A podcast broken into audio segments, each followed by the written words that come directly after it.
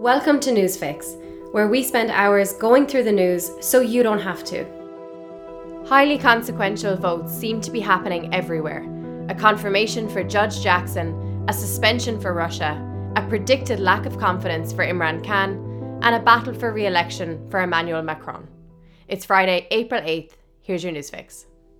For the first time in US history, a black woman will be a justice on the Supreme Court, the highest court in the land.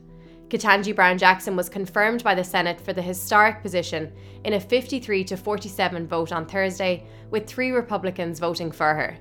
As CNN noted, she will be the country's 116th judge on the Supreme Court and the sixth woman. It's worth noting here that while a lot of the coverage understandably covers the historic nature of her being the first black woman, it is also very important to focus on how extraordinarily experienced she is. For example, in the newsletter, we included a visual from the Washington Post, which was also tweeted by Hillary Clinton, comparing Jackson to all of the current Supreme Court justices based on their experience. It's honestly a really effective visual. In terms of what this means for the Supreme Court, Jackson will not take her place on the court until after another justice, Stephen Breyer, retires this summer. Both Breyer and Jackson are considered liberal or left leaning judges, and as a result, the current 6 3 Conservative majority on the court will not change.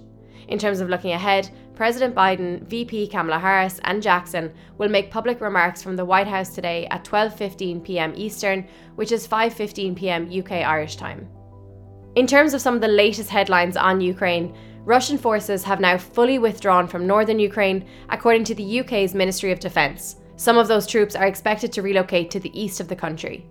The Kremlin has acknowledged there have been significant losses of Russian troops, with Putin's spokesman Dmitry Peskov saying it's a huge tragedy for us. Russia has been suspended from the UN Human Rights Council in a 93 to 24 vote with 58 abstentions. The UK's Foreign Secretary Liz Truss tweeted saying the barbaric actions of Putin's regime in Ukraine and the mounting evidence of war crimes means Russia can no longer have a seat on the UN Human Rights Council. Truss went on to say in her tweet, Russia is a global pariah. Also, two Irish diplomats based in Moscow have been asked to leave Russia a week after Ireland expelled four Russian diplomats. And a video that was widely circulated appears to show a captive Russian soldier being shot dead by Ukrainian troops. Ukraine's foreign minister said the circumstances would definitely be investigated.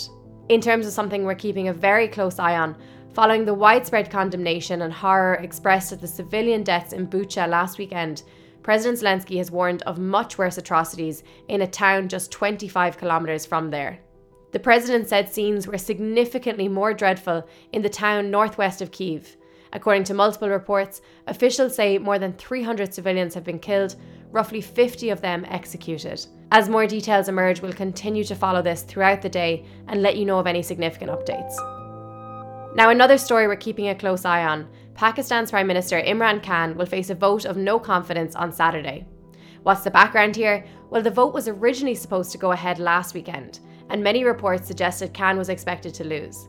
The Times noted he was thought to be at least 30 votes short of the majority needed to survive following a wave of defections. However, he dissolved Parliament ahead of the vote, and the country's Supreme Court ruled that move was unconstitutional and demanded the vote go ahead this weekend. For anyone wondering who Imran Khan is, as The Guardian noted, he is a former Playboy cricketer turned conservative Islamic politician. He was elected back in 2018, and for those who might know, he used to also be married to Jemima Goldsmith. In a look at some stark statistics, a new report published by BBC News suggests as many as 250,000 miscarriages occur in the UK each year, the vast majority of them being in the first three months of pregnancy. A leading researcher has warned that tens of thousands of women may be experiencing symptoms of PTSD as a result of this experience. And the first round of voting in the French presidential election takes place this weekend. Once again, Emmanuel Macron and Marine Le Pen are facing each other in a tightly fought race. A poll cited by The Guardian put Macron at 51.5% and Le Pen closely behind on 48.5.